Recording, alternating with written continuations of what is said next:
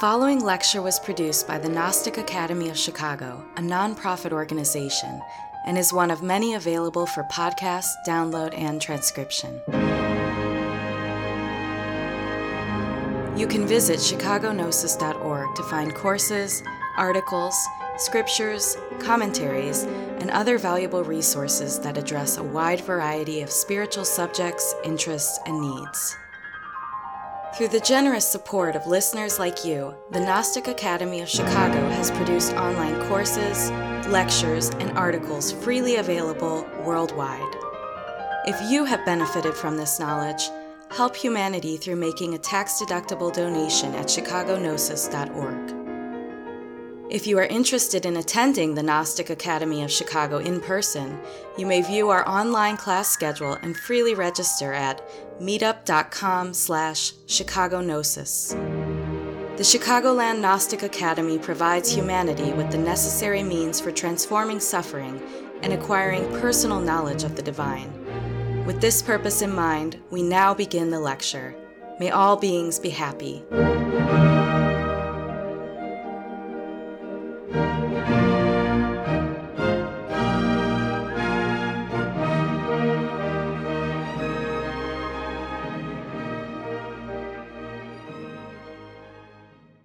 Term initiation has not been well understood, especially in the West. According to the dictionary definition, initiation pertains to formal admission or acceptance into an organization or club, adult status in one's community or society, etc. This relates to ceremonies, rites of admission, rites of passage. You may be familiar with Judaism, bar mitzvahs, quinceañeras, ages in which youth come into adulthood, or certain groups like the Masons who would initiate a student into their order in order to become a member, an aspirant of the path. But more formally, these terms do not adequately represent the reality of initiation itself. In fact, initiation means to begin, to initiate. And as we find in this beautiful image a knight being knighted by a beautiful female figure represents the reality of spiritual initiation. This woman is known amongst the Hebraic Kabbalists, the mystics of Judaism, as Neshama, the divine soul, which represents a part of us. Some people call it Geburah, strength, justice. And the human counterpart, known as Tifereth in the Kabbalah, which is will, the will to change. Really, a representation of us, human soul, consciousness, that part of us that needs to work in order to be initiated, in order to enter those divine hierarchies among the gods. And this is, of course, a very personal work. It doesn't mean that in order to be coronated by this divine figure, that we need to belong to a group. Because real initiation is our life.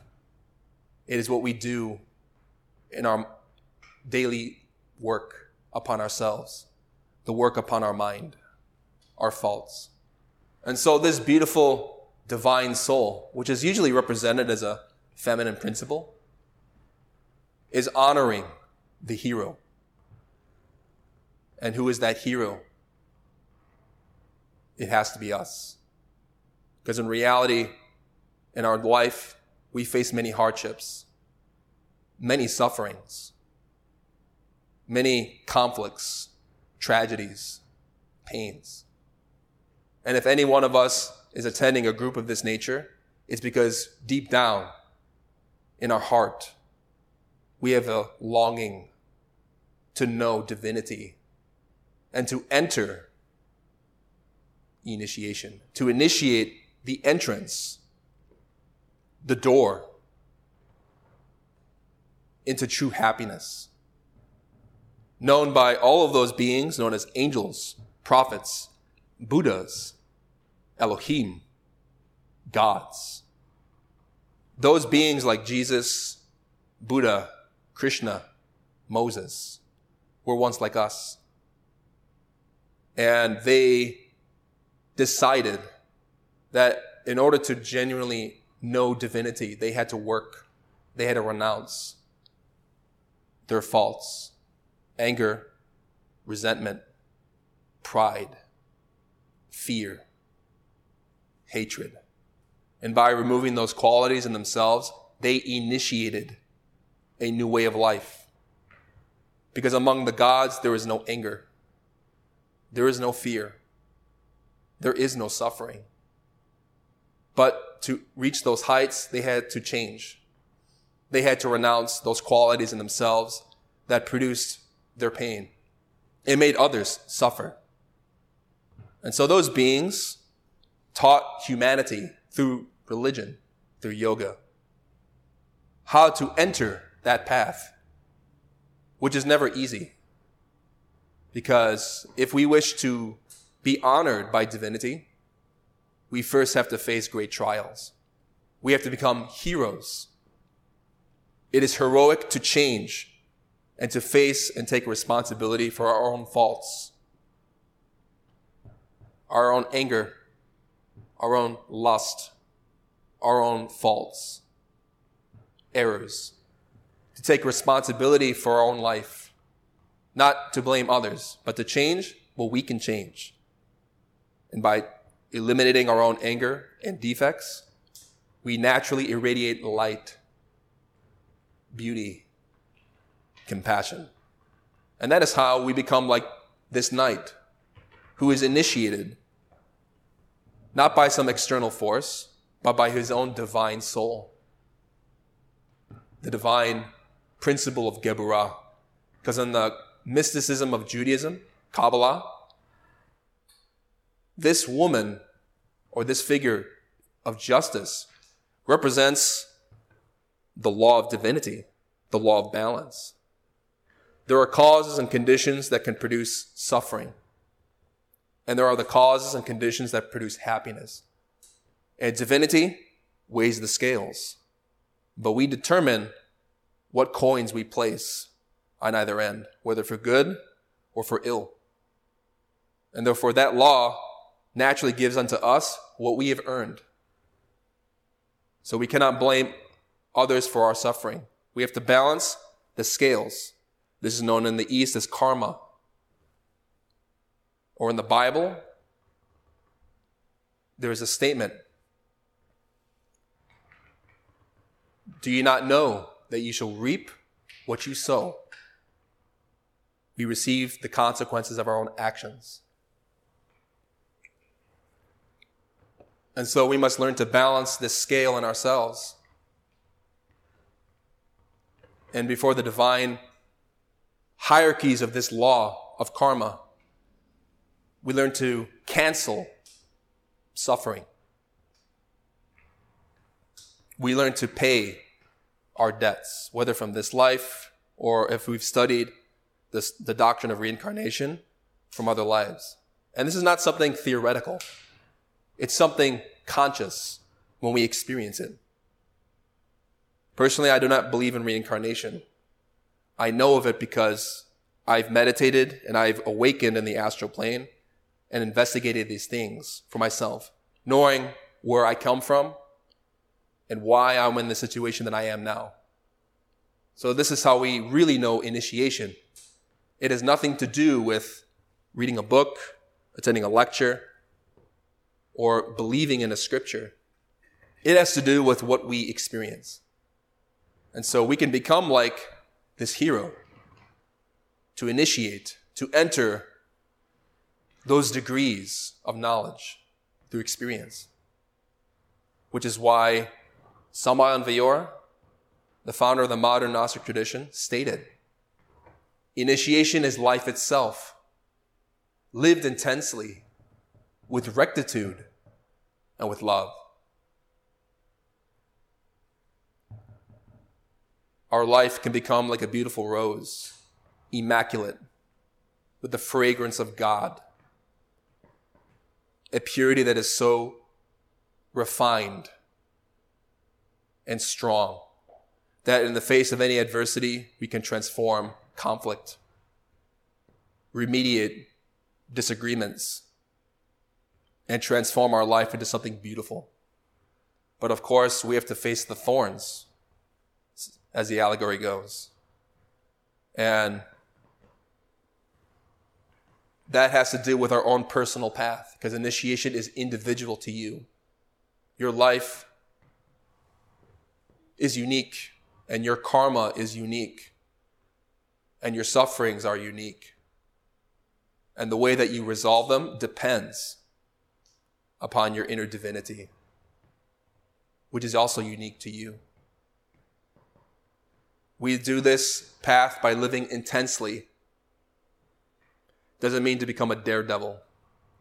But what it means is that our consciousness is so awake, is so heightened, that we learn to become aware of any situation and all the minute details, all of its struggles, so that we can transform it profoundly and to live with rectitude, ethics.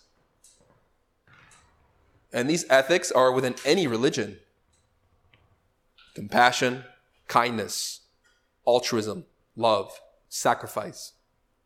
But not as a moral code to believe in, but as a quality of mind. As our former lecturer mentioned in the previous discussion in this course, the preparation for initiation is based on the quality of our heart our heart is what determines whether we will enter and be among the angels or to be among the fallen. So, those are the two ways. We learn to enter this path through love. Really, when we love humanity and love others more than we love ourselves. Because that is how we become someone like Jesus, who his whole life was based on the well being of others. Even when he was being nailed to the cross, he said, Father, forgive them, for they know not what they do. Truly, Jesus of Nazareth represents the highest ideals an initiate can embody. And in fact, he is the patriarch of the Gnostic Church. He is the head of the cosmic hierarchies of the, divine, the divine. And we find in his life represented the path of initiation itself, which he was the only one to physically represent that drama in flesh and bone. Where you find in his birth, ministry, passion, crucifixion, resurrection, a teaching about our own individual nature. While he physically lived these things, his life is a representation of what we have to follow in us. And in this course, we're going to discuss what those stages are in depth. But primarily, he represented a type of will that any initiate needs in order to really be successful. Because, of course, we find in his life tremendous conflict tremendous struggle. People against him being betrayed. And that has to do with the fact that anyone who enters initiation has to pay all of their karma in one life. They have to pay everything that they owe. And because they love divinity so much, they do it gladly, even though it means that their life will be intense but they do it with compassion. And that willpower is known as telesis. It's a Greek term meaning perfection or progress that is intelligently planned and directed. So as we've read the Gospels, we find that Jesus, his life on his path was intelligently planned by divinity. Or in Kabbalah, Keter, the Father. And we all have our own inner Father inside who intelligently plans and directs the course of our life or an individual path. But of course, we have to do our part. We have our own will that can either follow heaven above or our own inner hell below. It is also the attainment of a desired end by the application of intelligent effort. It is the will of Christ incarnated in a human being. And that Christic force is not a person, but an energy which we work with. So we learn to attain the end of initiation by applying certain practices and techniques on a daily basis so that we transform our situations, which are intense, full of suffering, into understanding. And when we have understanding, we have peace to pay what we owe, but to do so with wisdom and not to merely go through the sufferings of life, the slings and arrows of outrageous fortune, according to Shakespeare's Hamlet, but to take arms against a sea of troubles and by opposing, end them.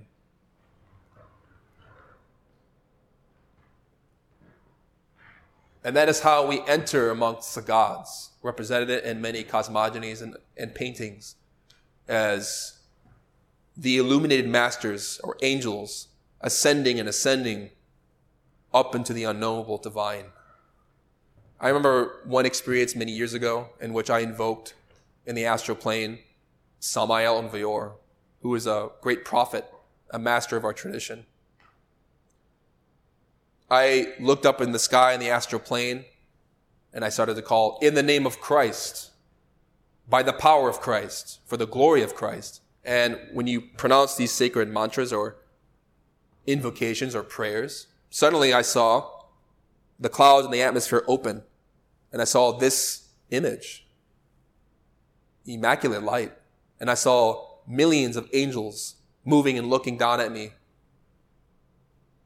with a lot of sympathy and compassion. So I said, Samael Aun Weor, and I invoked him. He came down, and if you've seen his pictures, such as in, on the internet from his times in Mexico, he came down and was teaching me many things, was helping me. And he had a lot of compassion for me because I was suffering a lot in my work. I said to him, I'm having difficulty in my path. And he simply said, very sweetly and but strong, but there is always difficulty. And I returned to my body. So he was teaching me, you wish to become and perfect yourself as an initiate. You have to remember that this path is not like what religion teaches, that you simply believe, belong to a church, mosque, or synagogue, say your prayers, go to bed, and then you'll be fine when you die that has nothing to do with reality. In fact, initiation is earned. We do it by working with telesis, with will.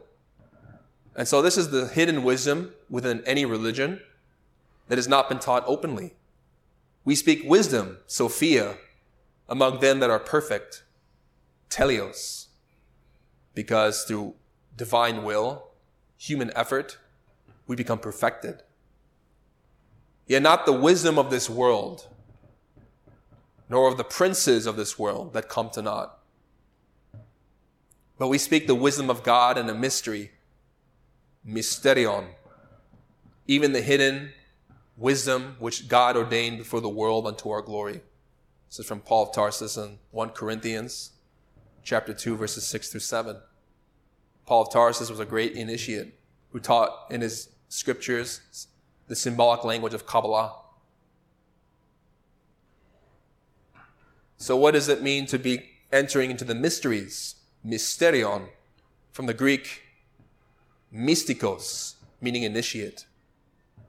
Main, the root word, meaning to close the eyes to illusion. in order to see internally. It means to become a practical meditator. We physically close our eyes, we go into our mind, we examine the qualities of our heart, we work on what we have observed in ourselves, our faults throughout the day, and then at night we work consciously to understand our defects, which we call, in this tradition, ego.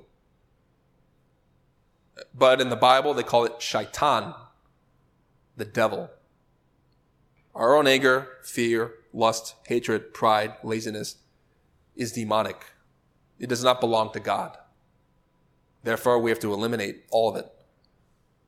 But we do it by closing our eyes to illusion.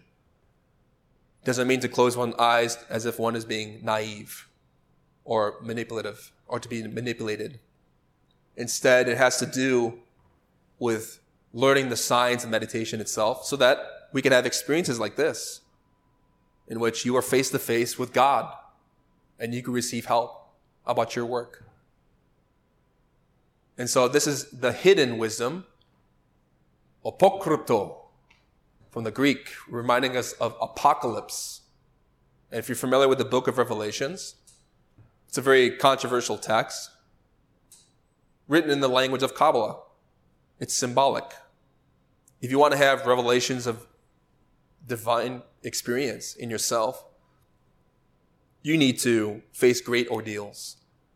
Because Revelations is all about cataclysms, tremendous suffering, conflict. But it has nothing to do, in the most important sense, with what's going to happen to this physical world. That's one level of meaning. More importantly, it refers to, as we're entering initiation, we have to face our own apocalypse, where we face moments of crisis in which we are tested to the extreme. We have the decision will we act virtuously or selfishly? And how we act determines our trajectory, which is why we examine two forms of initiation. This is a painting by Hans Memling, The Last Judgment, in which you see Jesus with his right hand up in the form of the pentagram, three fingers up, two fingers down, which is a Gnostic symbol. Beautiful above his hand. And towards his right, we find many initiates entering into the temples of the mysteries, entering into the, the White Lodge, the White Lodge is a term used by Samael Aun Weor to refer to the hierarchies of the divine. It refers to the purity of the soul. And on the left of Jesus, we find he has a sword levitating towards his left and his hand extending downward to reject the tenebrous or the initiates of the black path. It's important to remember that white and black has to do with initiation, and that there are many people of many races in the White Lodge. There are many people of many races in the Black Lodge. White and black has to do with the quality of the soul. Physicality has nothing to do with initiation. And so we have the angel Michael weighing the scales of cosmic justice in which the souls are evaluated, whether they will enter into happiness and bliss or they will enter into suffering. So many religions talk about hell, damnation, heaven in a very tyrannical, fearful way. It's better to think of these things not as places, but as qualities of the heart. When we are afflicted with anger, with pride, with sarcasm, we are in hell. And if we feed those elements, we initiate ourselves in hell. And we develop further and further as a demon. So, what is a demon? People like to think of this caricature of a person with horns, long tail, wings, somebody who disobeyed God many century or many millennia ago, as a type of comic book figure, which has no basis in reality. That's a symbol of, as we see in this image, these are symbols of qualities of the soul. And all of our defects, which we find represented by all these evil qualities like jealousy, lust, desire. But on the right or towards the right of Jesus, our left, we have St. Peter initiating those souls into a better way of life, a superior way of life, which is based upon and predicated on virtue. Notice that he has the keys of heaven in his hand silver, gold. And we'll talk more explicitly about these symbols. These silver and gold keys represent alchemy among some traditions, the work with the stone of Peter, patar, or the work with energy. Silver, feminine, gold, masculine. And we'll talk about this specifically in relation to the perfect matrimony, which is a book that Samael Aun Weor wrote that clarifies these symbols. So we can either become initiated into the divine hierarchy or as a demon. And what most people talk about in this time when they say, join our group, we'll initiate you, has to do with the black path, the negative path. Because while those schools may teach about purity of mind, love, and brotherhood, we find that through their actions, their behavior, their character shows everything. How many times have we heard of groups speak of beauty and harmony in which they excommunicate their members, curse their members, betray their members? And this is very common. You find this in many groups, not only in uh, many world religions, but esoteric groups. Even in Gnosis, too. It's sad. But we have to remember that initiation is our own character, our life, what we do on a daily basis. Which is why John Milton and his epic poem, Paradise Lost, explained these principles. He was an initiate who taught about these truths in his poem, in his works. Many people love, and sadly, they don't renounce their own causes of suffering, which is pride, hatred, defects. People love to feed animality, violence, alcoholism, drug addiction, qualities that perpetuate suffering. And you find that many aspects of our culture, North America, which is infecting the whole planet, is addicted to behaviors that cause pain.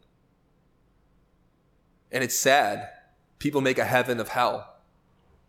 They justify lust, pornography, elements that produce a lot of conflict and degeneration. And this is how people are initiating themselves as a planet into the black path, into hell, into the infernal dimensions. Which is why Milton, knowing this truth, stated through the lips of his character, Lucifer, who was the angel that fell from heaven and became the head of the the Black Lodge. He states, the mind is its own place, and in itself can make a heaven of hell, a hell of heaven. And unfortunately, when the qualities that are needed to enter initiation are taught, people hate it.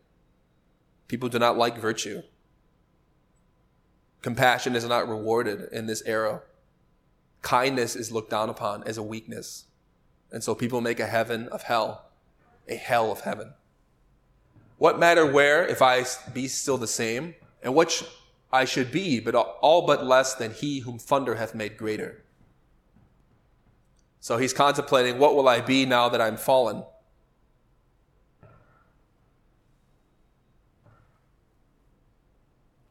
And he's referring to the divine who exiled him from heaven for his transgression. Here at least we shall be free, meaning in hell, in the infernal dimensions.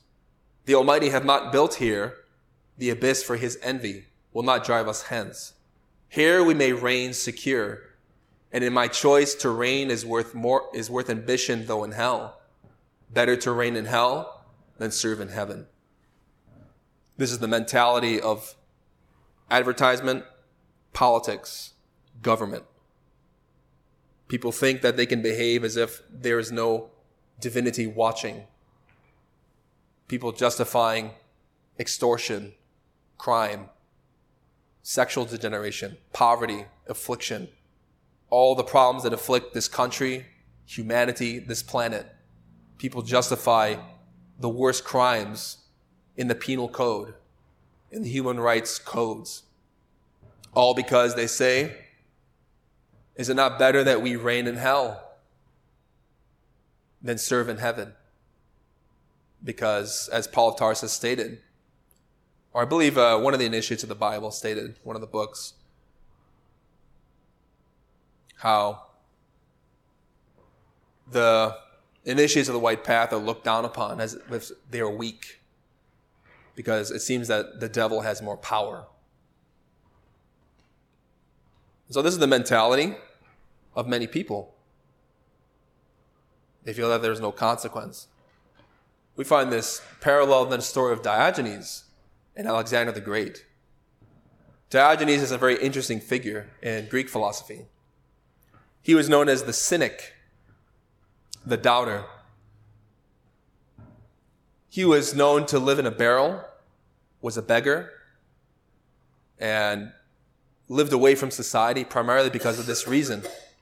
He felt that the society around him was, was degenerated, was evil, and therefore he chose to live away from cities, culture, and all the means by which people perpetuate false ideals. Samael Aun Weor mentioned that Diogenes was a great master. He would walk around the daytime with a lamp, a symbol, going door to door asking people if he could find a man and when obviously people in the house would say, yes, we, there are many men around in the city, Diogenes would say, no, these are not men. These are pigs, vulgar creatures. And so obviously he made many enemies. People didn't understand that he was looking for a real hum man, from the Sanskrit hum, spirit, and man or manas, mind. A real human is a man or individual, man or woman, a mind of a spirit that emulates qualities like that of Jesus, Buddha, Krishna, etc. So Diogenes was saying, I'm looking for an initiate, but I don't see any here. And so, obviously, he was creating many problems for the people around him because he was very radical and was making a statement and symbolically represented through his life these truths. There is one moment mentioned in his history where Alexander the Great came to him and saw him lying in agony underneath the sun and asked him kindly, Is there anything I can do for you? Diogenes very curtly stated, dismissively, You can get out of the way of my sun. You're blocking the light.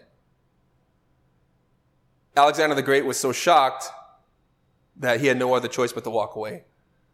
And who else could have that type of power to dismiss a person who owned half, pretty much the whole, half the world in power? Is an initiate. Because he demonstrated through his quality of heart, not his physical, material life, where real virtue is. So Diogenes was poor, physically had nothing but his heart was in God. And Alexander the Great had all the materialism and life of this world, but no soul. This is why Homer stated, It is better to be a beggar on earth than a king in the empire of shadows. He was the author or originator of the Iliad and the Odyssey. So Diogenes represents a symbol known in the Tarot, the ninth arcanum, the ninth law, as the hermit, a wandering beggar, one who is in solitude. That hermit is an initiate, somebody who works with the staff of the spine and the lamp of wisdom. So Diogenes literally was representing in his life, choosing to live in poverty to show a truth, sacrificing everything to teach something symbolically for us, for people who would understand at a later date. So that lamp of wisdom is the lamp of Hermetic science, which relates to the god Hermes or Mercury within the tradition of alchemy. Hermes refers to being hermetically sealed. And that has to do with saving energy. And the basis of that is we save energy when we renounce defects, anger, lust, pride, etc. Because if we act on anger, we waste energy. And if we have no energy, we cannot awaken consciousness. So that is the beginning of initiation. We work on our faults so that we can have light. That light is fire, is energy, is force. We have no light, no fire, no force. The lamp is dark. We can't see the path. And if we're serious about this work, we can learn to save enough energy so that we awaken what is known as Kundalini, which rises up the staff of our spine symbolized in this ninth arcanum. And of course, that has to do with the work with energy, which we're going to be talking more explicitly in our forthcoming lectures. So if you want an initiation, write it upon a staff, says Samael Aun Weor in the perfect matrimony. Whosoever has understanding, let him understand, because there is wisdom within. Initiation is when we are working ethically upon ourselves so that that force, the kundalini, can rise up the spine to the mind to the heart. That path was sought by Jesus. It is known as the second birth. He said,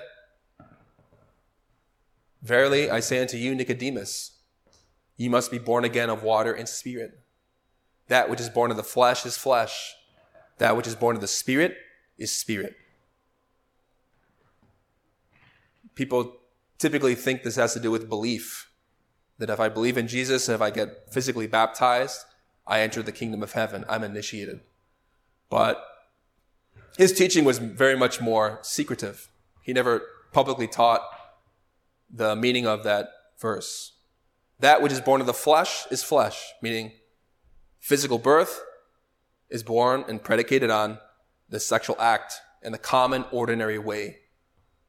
But that which is born of the Spirit through the same sexual act transformed is spirit.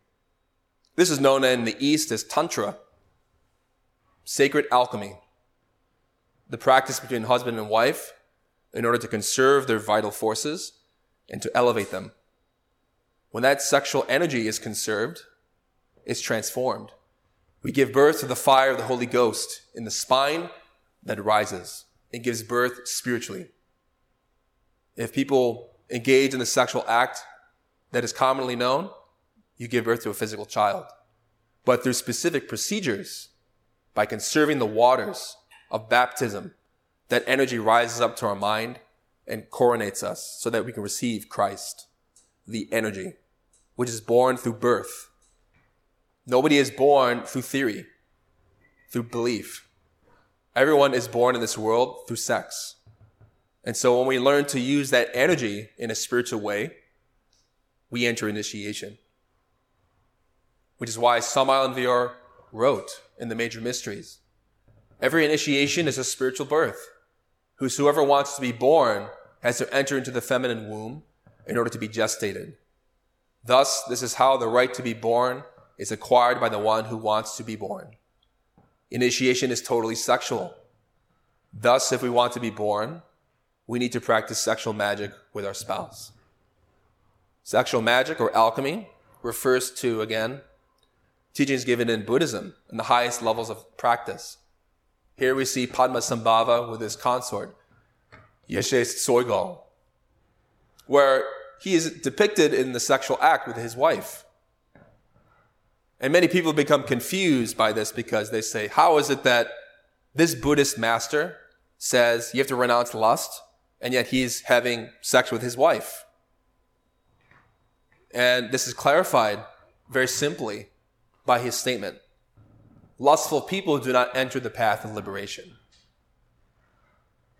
So, the reality is, the answer is, he was having sexual connection with his wife, but without lust, without ego, without desire, without animality. Instead, he learned to use the sexual act with love, with chastity. People think this term chastity has to do with not having sex or being abstent in an abstention. Chastity simply means purity, immaculate. It means to not emit the sexual seed, which is why Yeshe Tsogyal said, practice to perfection the skill of retaining your seed essence, the seminal matter.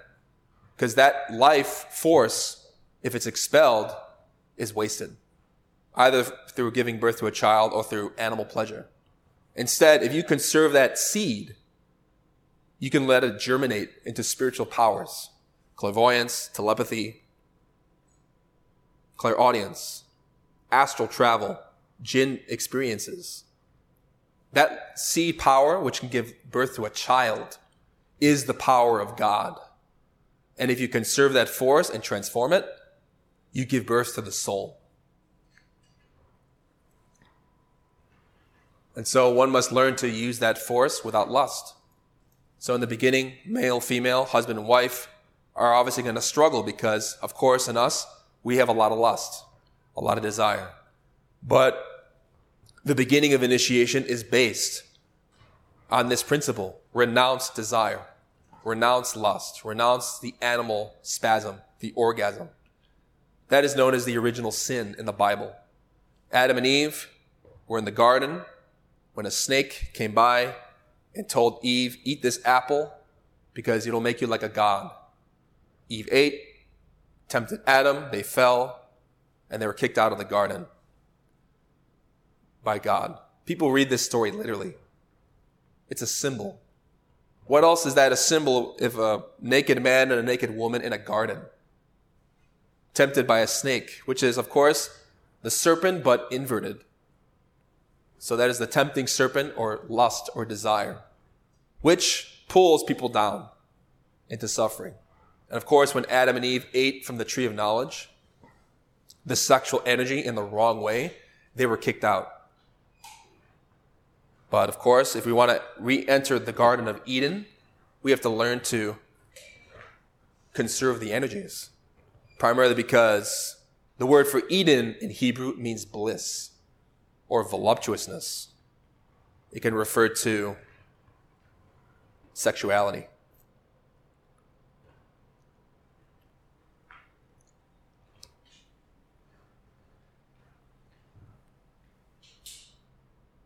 What is the sword mentioned in the great myths of the heroes?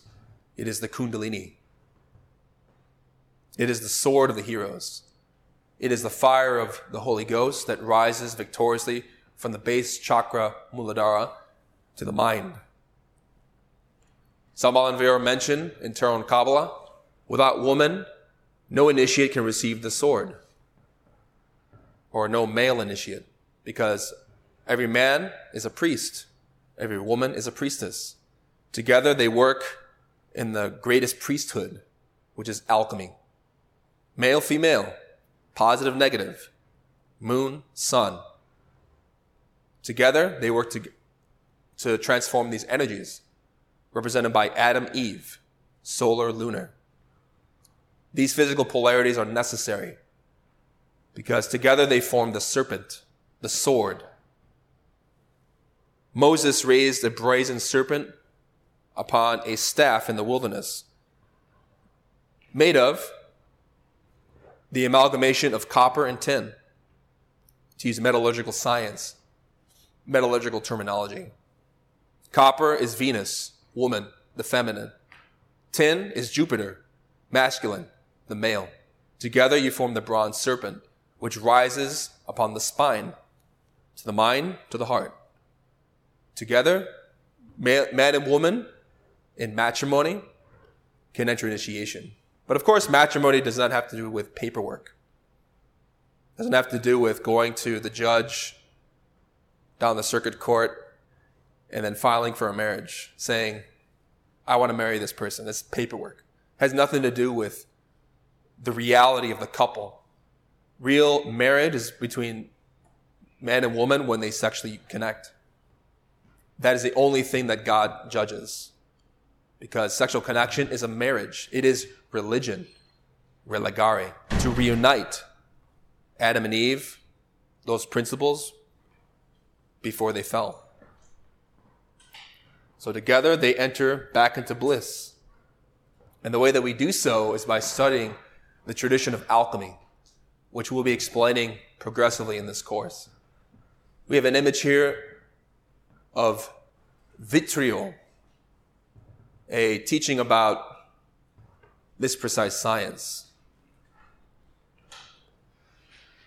Samael Aun Weor mentions that in order to enter initiation, we have to work with this energy known as the stone of the Masons. So we mentioned previously about Patar, Peter, the church, or the rock upon which the Gnostic church is founded. That is a symbol of Kabbalah. And Kabbalah we refer to in this Jewish mystical teaching, the stone upon which we base ourselves. That stone is known as uh, vitriol among the alchemists. It is known as the Kaaba amongst the Muslims, the blackened stone of our sexual energy that must be purified. So, in that doctrine, which has a physical component and an esoteric component, represents these truths. We have to learn to pray towards Mecca, where the stone is, meaning work with that energy. So, here we're mentioning something that not a lot of people understand spiritually because those teachings were lost. That stone is the creative force. And even in terms of slang, we find that a person's stones has to do with their sexual organs, either the testicles or the ovaries. And as the gospel or the Old Testament states, he who is wounded, in the stones or has his privy member, cut, privy member cut off should not inherit the kingdom of God because that energy is fundamental. That is how we build our church, build our spirit. That is how we create. Vitriol is one of the clues of the Gnostic alchemist. The word signifies visitam interiorem terra rectificatum invenias occultum lapidum. Visit the interior of the earth, which through rectifying you will find the occult stone. What is the earth in Kabbalah? Our body. Our physical body is the earth, which has all the elements inside fire, air, water, earth. All those forces are necessary for our development. Fire relates to our emotions, air to our mind, waters to our seminal sexual force. And the earth is the well that contains all of it. We had to visit the interior of the earth, meaning meditate. Go into yourself. Examine how the sexual energy works in a spiritual way. And through practices, we learn to enter initiation. We have to first work with the stone so that we can open the doors for ourselves of the path. What's interesting too is that amongst these symbols, you find the seven planets. And the stone relating to corpus, there's an arrow pointing down towards this figure. It has the letter of Saturn represented there. Saturn, astrologically speaking, relates with death. It means death of desire, the death of animality. If you wish to work with your stone, we have to remove the impurities so that we can give birth as we see in this image on the top left, to anima, the soul, and on the top right, spiritus, the spirit. And when we work more on our faults, our defects, we enter the actual path. And we have to face certain trials and ordeals. In this next slide, we see an image of the guardian of the threshold, which is mentioned many times in the writings of Rudolf Steiner. Many other initiates talk about this ordeal. Samael Aun Weor spends a lot more time explaining these things in a very clear way. Some of the other authors were a little bit more ambiguous. So, if we're very serious about entering the path, we will face a certain trial. Has nothing to do with having attended a lecture, but more so internally, we're practicing. We're working with the creative energy. We're meditating, trying to work on our egos, our faults.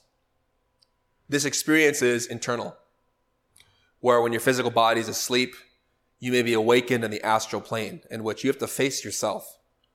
This guardian is a representation of you. It represents all of your defects from this life and all your past lives. So, this figure usually takes on a demonic figure, very monstrous, huge, because our defects are very great. This guardian is of the threshold because that is the threshold of entering the mysteries. If we wish to really advance towards the light, we have to face our own darkness. And personally, if I'm telling you about this, is because I remember facing my guardian. Huge monster. Very hideous.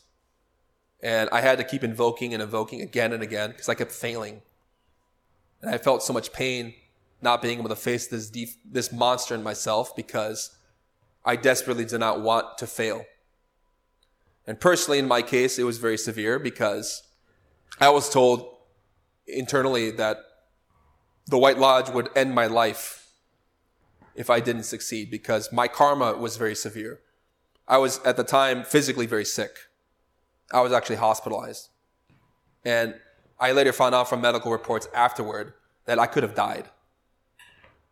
And I was told during that time internally, if you do not face yourself now, it'll be over for you and you'll go down. And so I had to fight again and again and again.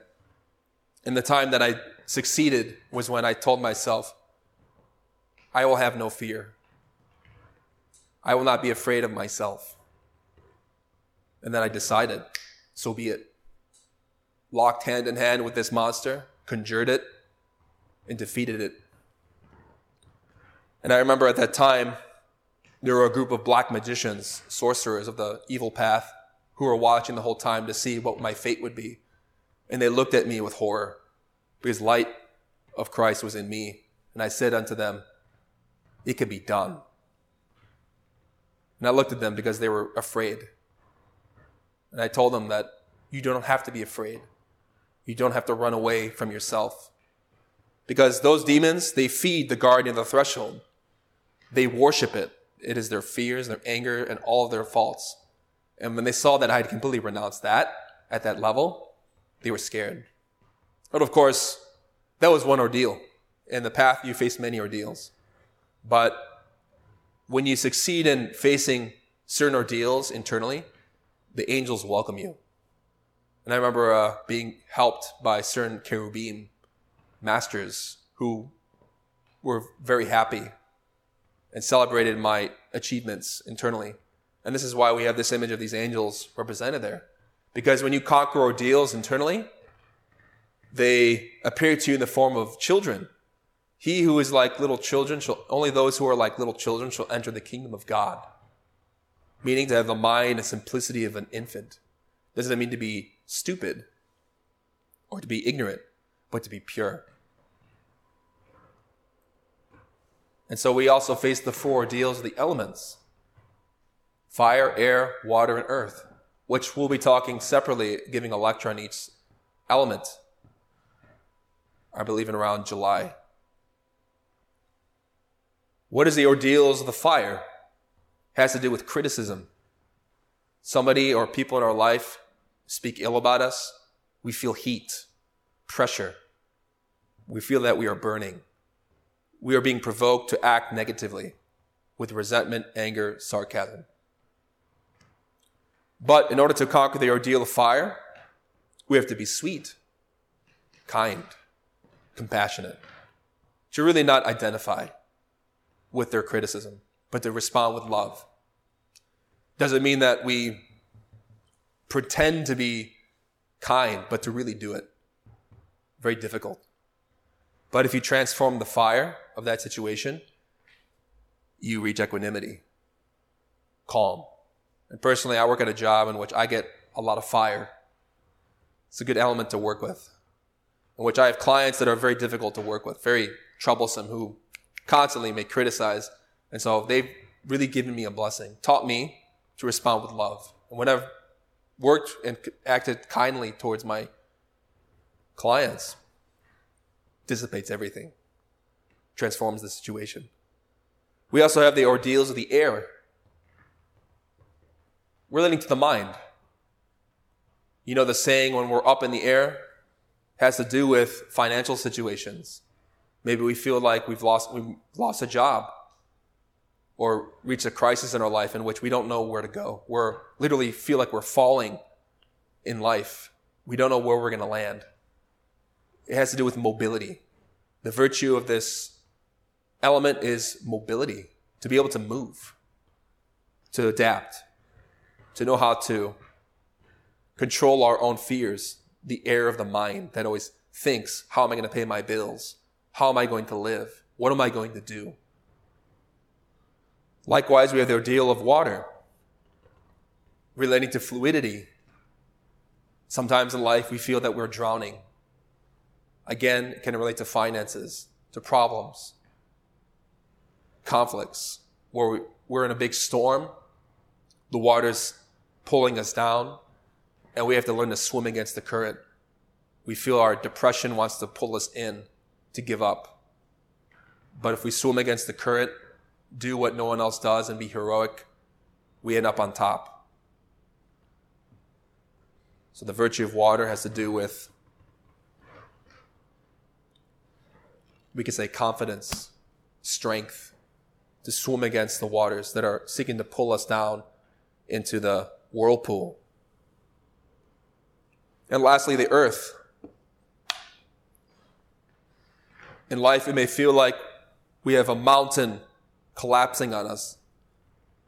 We're being crushed. The situation is, in our life is fearful. We feel that we're being buried beneath rock and that we can't escape the situation. If we cry out in fear, we fail. But if we show constancy, stability, confidence, we succeed. And so these elements not only relate to our physical life, but even internally. You may have those ordeals in the astral plane. We get tested in the physical world, but also in the internal planes as we enter initiation. I remember one time I woke up in the astral plane and I found myself lying on my back in the dark in some room. I knew I was awake, and then I suddenly heard a lot of voices around me laughing. And so at that time, I knew this was a test, and I was really happy about it. Because I knew that the beings around me were angels, but they were secretly testing me. And I heard them laughing and mocking me, calling me names, criticizing me, slapping me, pouring water on me, doing all sorts of things. I even had, the funny part was, I even had one of them sat on my head and farted on my head, trying to get me to react. And I felt my ego at the time was trying to come out and was getting really angry, but I knew I'm not going to act on my anger because I know this is an ordeal and that they're helping me to show me my ego, to work on it. And after I conquer the ordeal, the lights turn on and a group of these angels from the previous graphic, like cherubim, celebrated. They all cheered. And I remember looking in their eyes and seeing the beauty of heaven there, the purity of soul. They invited me into their children's chamber where they taught me many things. And so that was a great victory but to reach those celebrations, we have to work with the elements. Conquer fire, our anger. Conquer the air, our thoughts. Conquer the water, our creative energy. And conquer the earth, our physical life. This is how we work with this science, which is synthesized in the tree of life and the tree of knowledge. The tree of life is a beautiful glyph known as the Kabbalah, the Jewish mysticism, which relates to the body.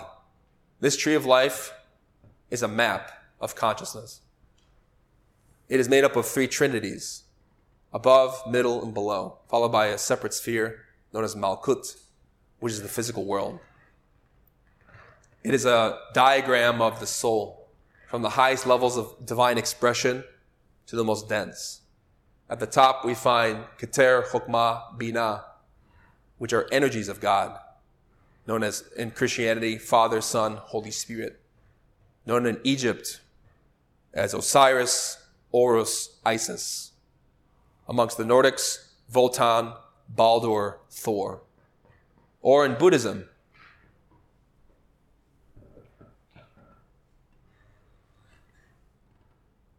we have Nirmanakaya, Bina, Sambhogakaya, Chokmah, and Dharmakaya, Keter. All these religions are synthesized by this glyph. We can interpret any tradition based on this diagram because it's a map of the soul. And all religions have the same roots. So we use the Jewish mysticism to interpret these scriptures, but also to understand our meditative experiences. We also have Chesed, our inner God, the Spirit, Geburah, the divine soul, Neshama, Tiferet, the human soul, the heart, which is where we determine everything. So as we spoke about telesis, willpower, the will of the initiate, it is based on the qualities of our heart. So if you take this image and map it on yourself, we find this represented. The qualities of our heart determine initiation. It is how we enter the path. Because these five Sephiroth or spheres of God above, these emanations, because the word Sephiroth means emanations, jewels or qualities of God. These represent the most divine in us. But below Tifereth, we have Netzach, the mind, Hod, the emotions, Yesod, our sexual energy, and likewise Malkut, the physical body. These lower spheres, these four lower Sephiroth, are what are infiltrated by ego, which we have to purify. It's interesting also that Yesod on this glyph relates to the sexual organs. It is the secret science. In Hebrew, yesod means foundation. It is the stone, the basis upon which we build our temple to God. Interestingly enough, you take the Hebrew letters of yesod and reverse them. Take this letter yod, put it at the end. You spell sodi, which means secret. It is the path that has never been taught openly until as recently as 1950 in the writings of Samael Aun which he states in the major mysteries. The tree of life is represented in our physical body by the spinal column, and the tree of knowledge is represented by our sexual organs. These trees of Eden even share their roots. So we study these two trees, the tree of life and the tree of knowledge, in order to understand the path itself, but more importantly, to walk it. This tree of knowledge is known as Da'at, knowledge, alchemy. Amongst the Sufis and Muslims, it is Marifah. Amongst the Greeks, it is Gnosis. So I invite you to ask questions about anything we've discussed.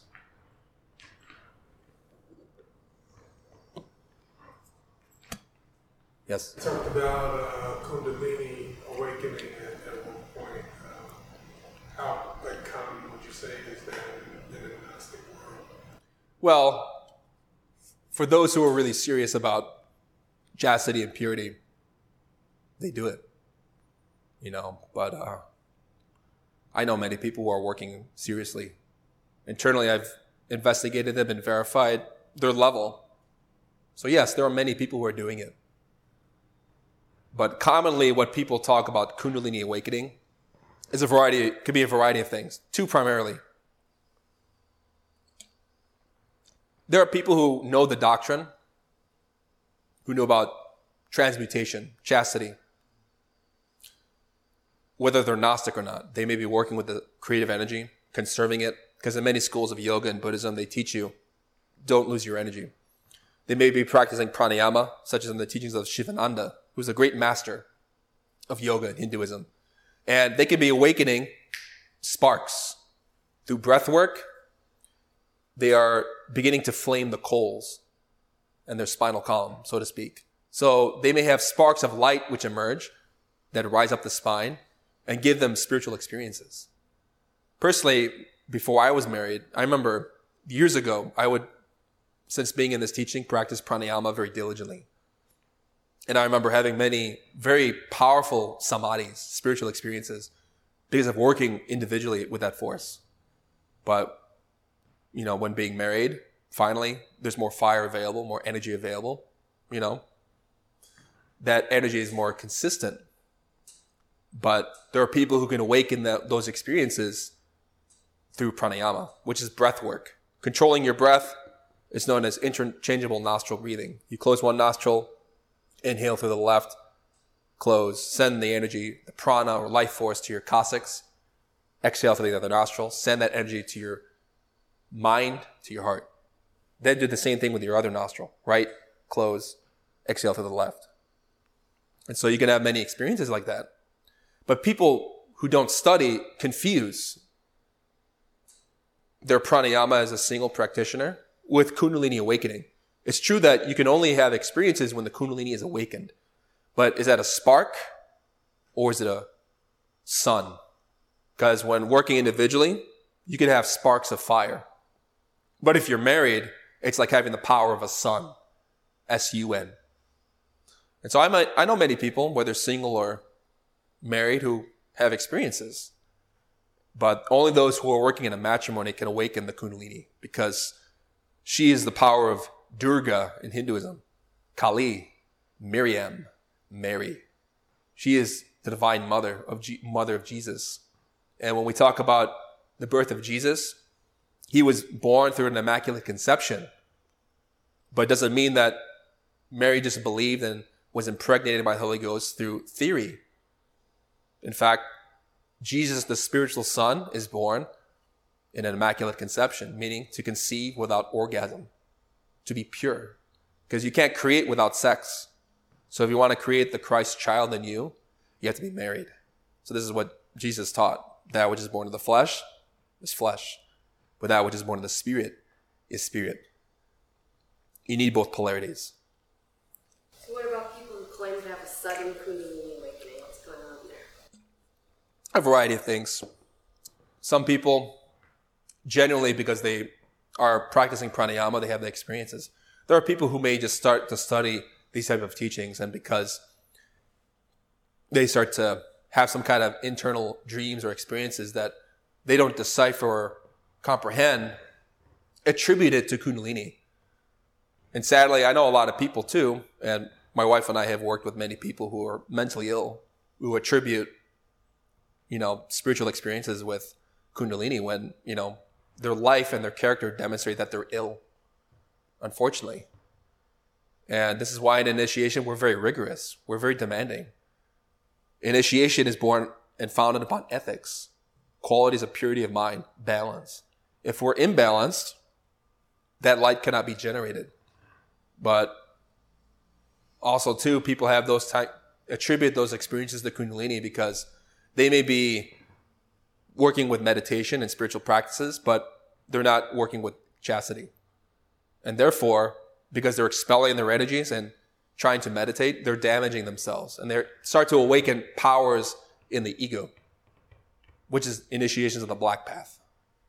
So what about people who think they're working with uh, kundalini, but really they're not? They're not chaste. They're having experiences. Is that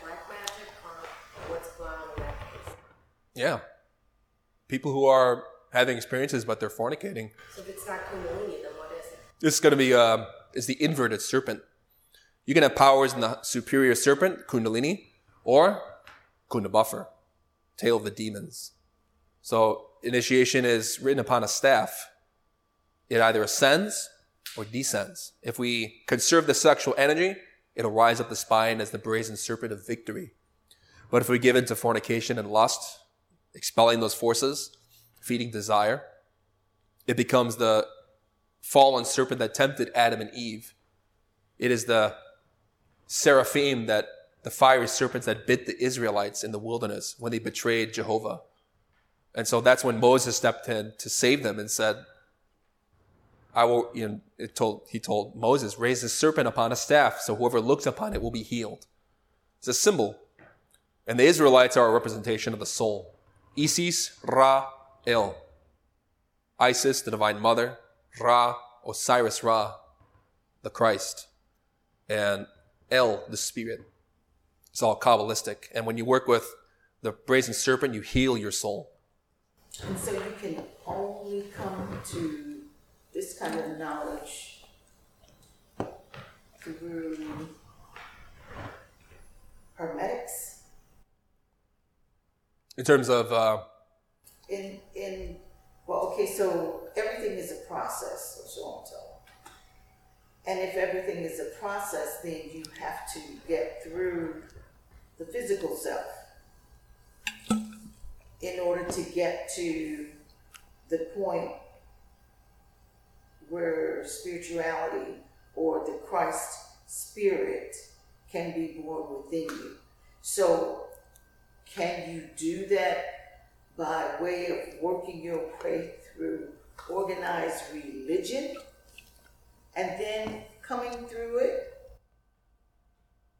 oh yes, there are many people who've entered. Because I was getting ready to take my child, get up and walk away because I know all this stuff, have touched upon all this stuff, uh, have experienced all this stuff, did not know that that woman was who you said she was. She was always there. She would, you know, let it introduce me. I would know that something was coming up because she would be there. The one with the, the sword, you know, oh, not now. I got other things to do. I really don't have time for this one. You know, so I would know at times. For years, she was always around. She was always around. Um, I was always being told I was too loud when I when you call it the astral plane. See, I never occurred to me that I was up on the astral plane when I would be, you know, you know, somebody better talk to me right now and tell me what's going on, that kind of thing, because things in my life would be so intense. But for you to tell me that I could get to this through the many, many, many, many, many sufferings um, and rejections of religion and constantly taking off one snake skin, Yeah. for lack of a better word, Yes. taking off one snake skin and one next snake skin, and then being told that, um, yeah, you got to get through this, this, this, this, this, and this. There's no way you can do that in one lifetime. No. And then to get through it. Yeah. And then to be told, well, no, you only started, okay? We need to get through all of that muck and mire Yeah. before we could get you here. Yeah. So for you to tell me that uh, lets me know that I, I am on the, I guess maybe right there. It's about what's Yeah. within. You know. So not the creed that we follow, but what you are talking about. Well, but experiencing I've within. done this on my own. It's I'm exactly it. 66. Yeah. I've been doing this on my own all these years because I know it's got to be real. Something's got to be real. Everything in life can be a lie. So I'm gonna take this and focus on this. But that's not really what I was doing. I was just, I was being allowed to announce to myself that this is the path you're on. You're gonna stay on this path no matter what. And if you try to get off, we're gonna slice you in two. Yes. And that's pretty much happening. That's what the suffering and stuff Yes. is about. Because I was, no, no, no, please let me off. I want to be great. I want to be wonderful. No, no, you're not going to be any of those. You are going to grow spiritually. Yes. And Samael Aun Weor mentions that there are many people who not attending any group, any religious institution, not following any creed, This is madness. who, uh, will accept this? and those people who uh, actually are closer to initiation than many people who say they are holy, so to speak. Well, okay, so I, I don't, I don't, I don't go there. I, I certainly don't know what to do with that, but I have done. I just came through an, an initiation that maybe, oh my God, my me and Lori live alone. I'm gonna die. Will she be able to take care of herself? Have I given her everything? She, that's right. how bad the initiation was. That I was, oh my God, I'm gonna die. I'm not gonna make it through this one, you know.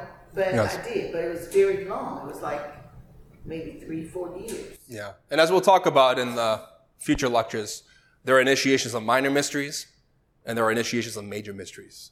There are many people who enter the minor mysteries who are working with the energies of sex who don't have experiences internally about it. They may be asleep, consciously speaking, and maybe entering the minor mysteries and working at that level. To enter the major mysteries, the highest initiations, is a work of alchemy. It involves a certain type of telesis or will. But yes, obviously there are many people who enter through life and enter the path seemingly without knowing it. You know, they don't necessarily have those astral experiences where in dreams they're face to face and having those that direct communication. But the purpose of our studies is to be specific. So while in the beginning we have a certain level of faith, we want to develop even further. We want to be able to have that face to face conversation with the Master of the White Lodge in dreams, awake, so that we have even more knowledge. But of course, level upon level, light upon light, says the Quran, degree upon degree. There are levels of initiation. There are beginners of, there are beginning levels of initiation. There's mastery. And then there's even higher perfection in mastery, like Jesus, Buddha, and all of them. So there are levels and degrees. And it's good to know.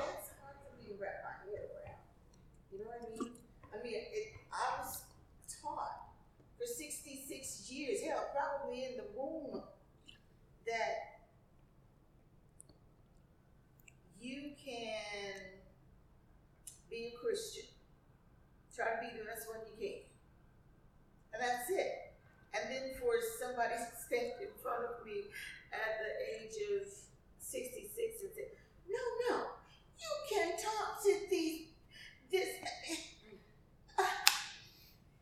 I'm see, I'm, I mean, and, and that's how I get through life. I had no one I could talk to.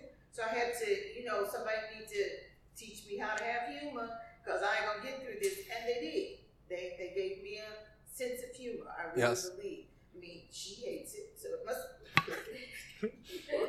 it works for me, and she has a disability and says, "Mom, let it go, okay? Cut it out." So most people don't understand that, and so for you to tell me that yes, you can get to that point, I never thought that. I, I, I mean, that never entered into my mind. Um, I remember what maybe 25 years ago being exposed to Samuel Wheeler uh, initially sure. uh, through Gurdjieff, you know, sure. yeah, through Gurdjieff, you know, and him saying, you know, you're a lazy human being, wake the heck up, okay, kind of thing. Okay, okay, and then that led me to Samuel Ware, but that was just too advanced for me.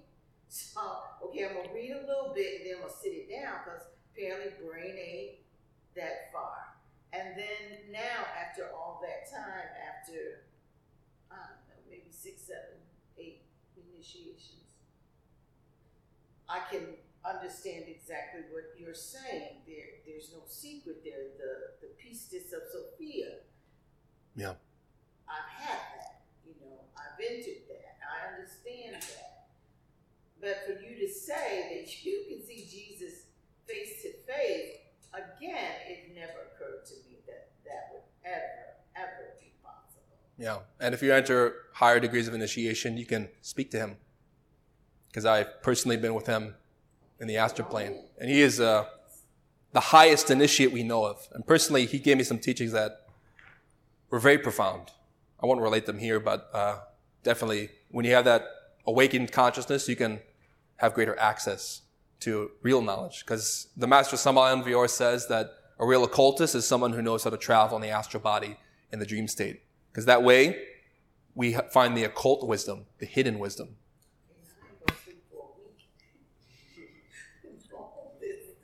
Yes.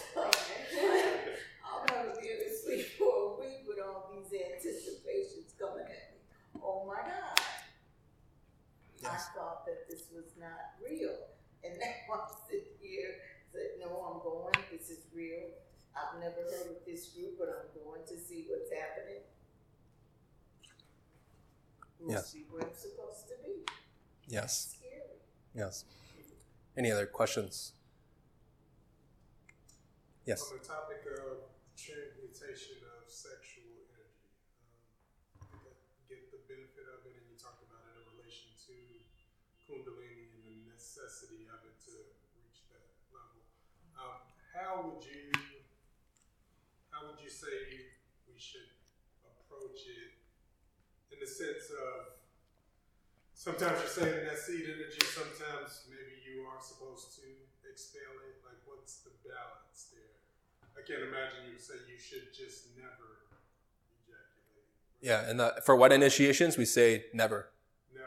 because as Yeshe Tsogyal said, we must always perfect the practice of retaining the seed essence. And of course, in the beginning, it's difficult because through this lifetime or even previous lifetimes, we've been forcing our mind and used to that act. And so we've always been out of Eden, exiled. But to enter the straight and narrow gate is precisely when husband and wife unite, the straight path mentioned by Jesus the narrow way, physically even relating to sexual copulation, but also psychologically the type of work is needed. And in the beginning, it's difficult because the mind is full of lust. The body is trained to expel. But with training, you never lose any energy. And personally, this has been my path. I've, I don't lose my energy, even while practicing alchemy, because I've trained myself to that degree, never to lose it. Now, interestingly enough, there are ways to conceive a child without orgasm. It's partly allegorized in the birth of Jesus, you know, the Immaculate Conception. But of course, people think that myth is silly because they think it has to do with Mary didn't have sex with a man and then she gave birth to a child. And that's the conventional belief of that story. But really, the truth is that Joseph and Mary were alchemists. And we have procedures where if a Gnostic couple wants to have a child, they can perform certain prayers and practices while conserving their energy because only one sperm is needed to procreate. It's not necessary to expel millions of sperm for that conception. And so it's a very more, prof- it's a more profound form of conception because what the Holy Spirit does, the, the conceiver of Christ, intelligence takes one seed in order to create a superior child. Because a child born from fornication obviously has many problems physically. I mean, that's why in most people, their bodies get sick. They may have certain conditions or ailments. But the Holy Spirit, which is the force of intelligence, is the force of our inner God that can take one sperm and through prayer and intelligence and wise copulation, take that energy, create one child. So why do doctors tell us orgasm is healthy? And what about women and orgasm? Because they like fornication. The doctors. Most people have never been initiated in this science, so they don't know any better. And unfortunately, when you do try to introduce, I've known people try to introduce this science to doctors. Many people can be very skeptical. And they, they laugh at it because they have a materialistic mind. But I do know other doctors and people we, in our tradition who have learned the benefits of this practice because transmutation promotes our health.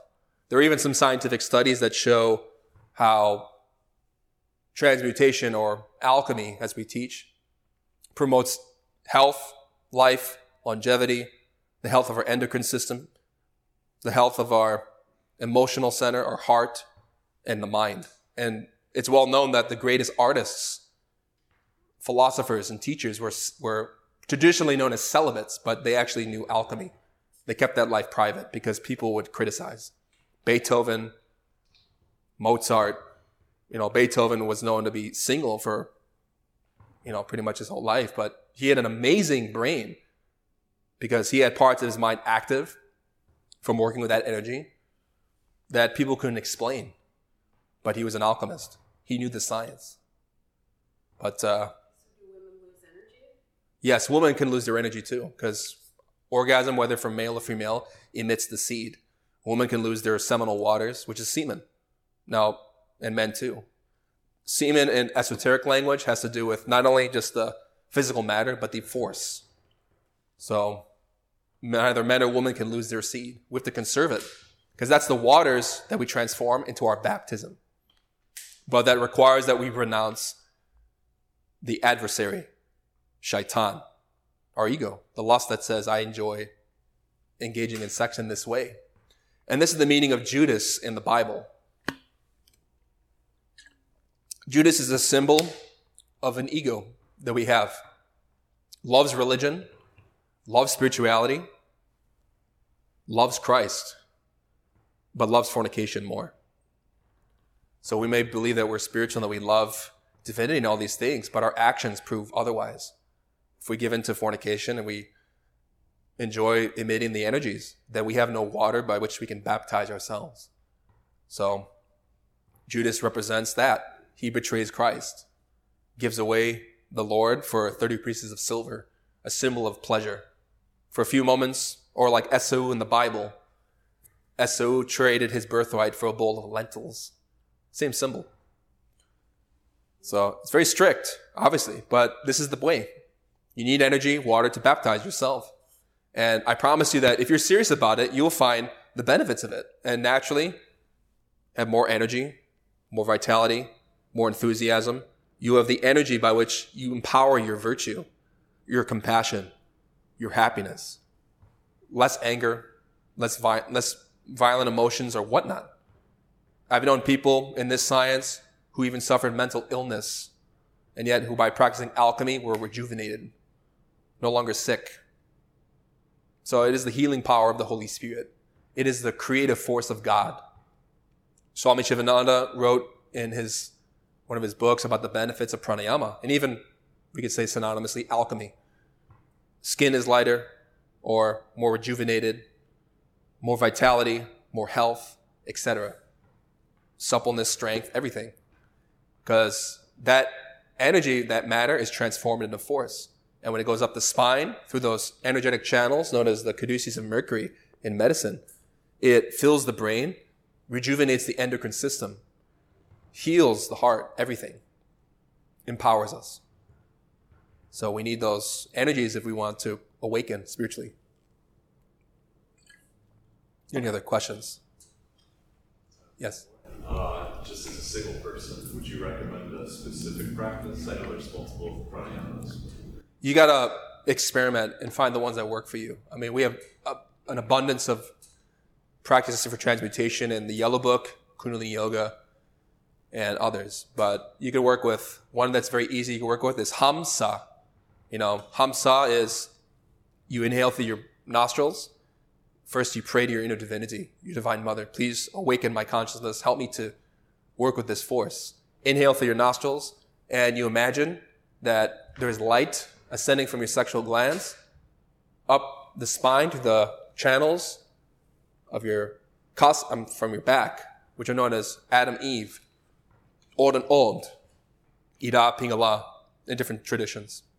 Imagine that light saturating the brain, and as you're inhaling with the breath, you pronounce mentally the mantra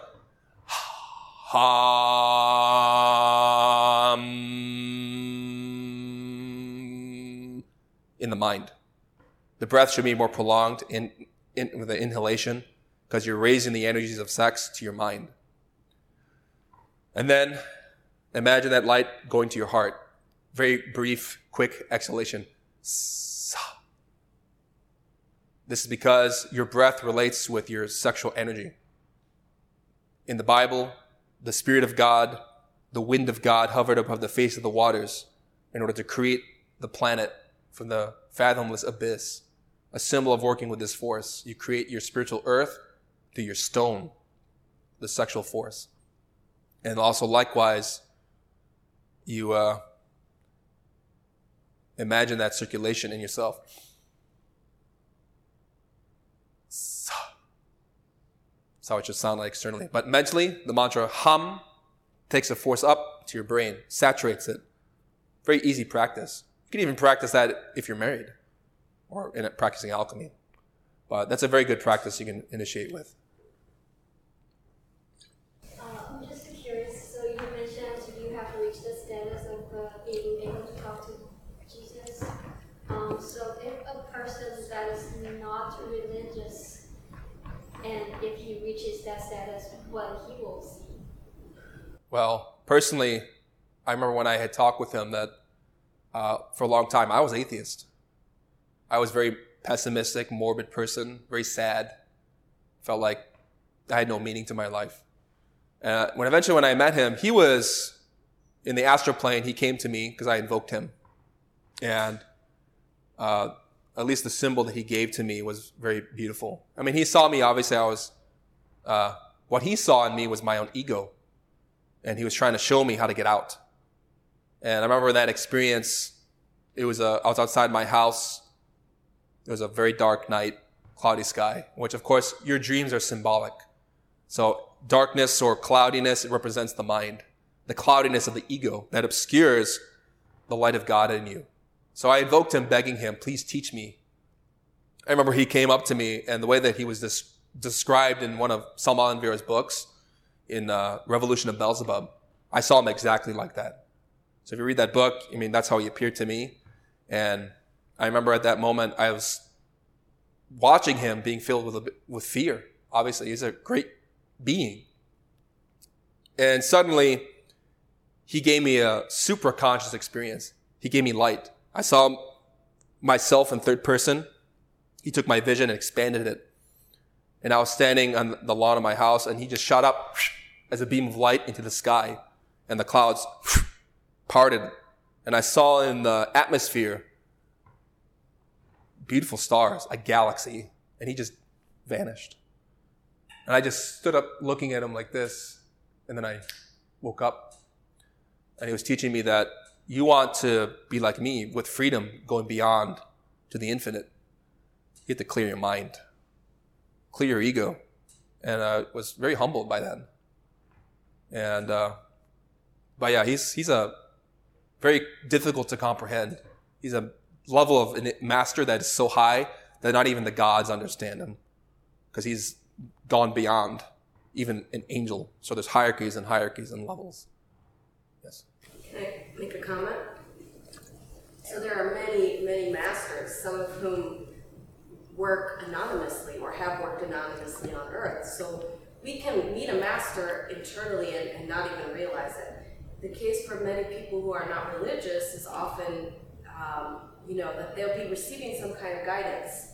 In particular, the Divine Mother, interesting you mentioned her, has the ability to take on a variety of forms. In my experiences, I've seen my Divine Mother in different forms, and she will take different aspects when she appears to you in order to teach you something. Masters as well can appear to you as a, symbol, like a butterfly, or, or something when you invoke them, because they're teaching you something in the way that they uh, can appear to you. So, regardless what religious tradition we come from, or if we don't come from any religious tradition, we can sense in our heart the, the power and the purity of that master. We can understand that guidance, even if the form that they take is unknown to us or we don't recognize them for who they are. Sometimes they will show themselves in a form we can recognize, of course, so that we will understand and, you know, develop that relationship. But God, God itself is formless. And many different beings have worked to purify themselves to become vehicles in which the light of God can express. But the light of God itself is, is beyond form. So I feel, um, you know, that many people will experience what they call their inner voice, their conscience. And many times that's a manifestation of our Divine Mother, always present with us at any time. Yes. Any other questions or comments? Uh, just one more comment if I may. Um, I had one experience where it was when I was first working with transmutation when I was younger. Um, I didn't know what to expect. I didn't know if it's a divine figure or something, but I was walking down the road. It was like a state park or something, and it was just a, a man with a very well trimmed beard, button up shirt, I was sitting there blaming the system for my problems. I'm like, this, this, this and that. It's like, you just need to lighten up. And, you know, you hit me on the shoulder. It's, so I guess just what I learned from that experience is that we have help and we have brotherhood. So you know, this path isn't so lonely and miserable. It has to be the whole point of being called to service is so that we can grow and find truth together. So it just it's just a small experience I had. So we never know. It doesn't have to be Jesus Christ. It doesn't have to be this magnificent experience. It could just be walking through a park, Yeah. getting tapped on the shoulder by a friend. You know what I mean? So, so And also, yes, and also too, uh, Samael Aun Weor mentions that the greatest joy of the Gnostic is the discovery of one of his or her defects. Because a discovered defect is a dead defect. Which is why in this course we'll be talking about how to practice that self-observation, comprehension, elimination. The work on the ego. Because when you comprehend the ego, eliminate those faults, you free light. And in that way, we uh, enter initiation. Thank you for coming.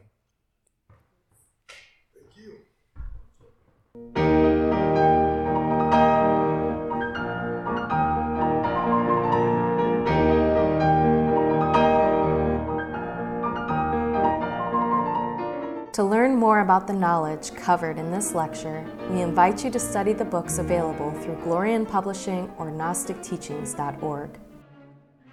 You can also view free online courses, lectures, transcriptions, and articles available at chicagognosis.org. All of this is made possible by the support of listeners like you.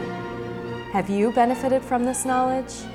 Help others by making a tax-deductible donation at chicagognosis.org. We thank you for listening. We hope that these lectures aid you in developing your complete and divine potential. May all beings be happy. May all beings be joyful. May all beings be in peace.